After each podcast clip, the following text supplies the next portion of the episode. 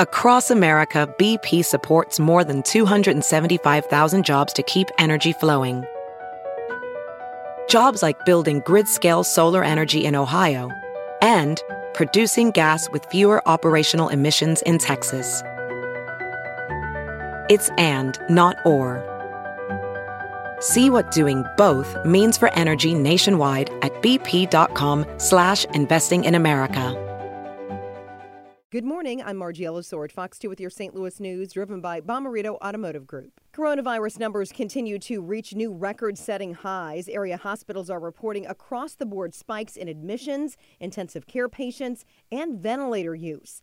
On Sunday, the St. Louis Pandemic Task Force says the four main healthcare systems in our region are treating 1,283 COVID positive patients, with an average of 202 people getting admitted into area hospitals every day for the past week.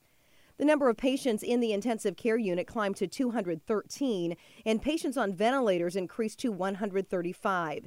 These numbers leading local officials and healthcare professionals to emphasize the importance of getting tested.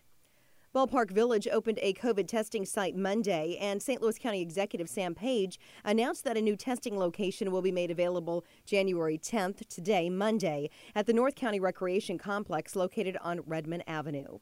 From the Fox 2 Weather Department, a cold start this morning with temps in the teens, mostly sunny skies with highs in the 30s by this afternoon.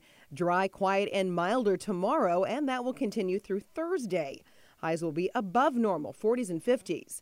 Chance of rain returns Friday with temps in the 40s. Looking ahead to the weekend, it looks dry with highs in the upper 20s and overnight lows in the 20s. Look around. You can find cars like these on AutoTrader. New cars, used cars, electric cars, maybe even flying cars. Okay, no flying cars, but as soon as they get invented, they'll be on AutoTrader. Just you wait. AutoTrader.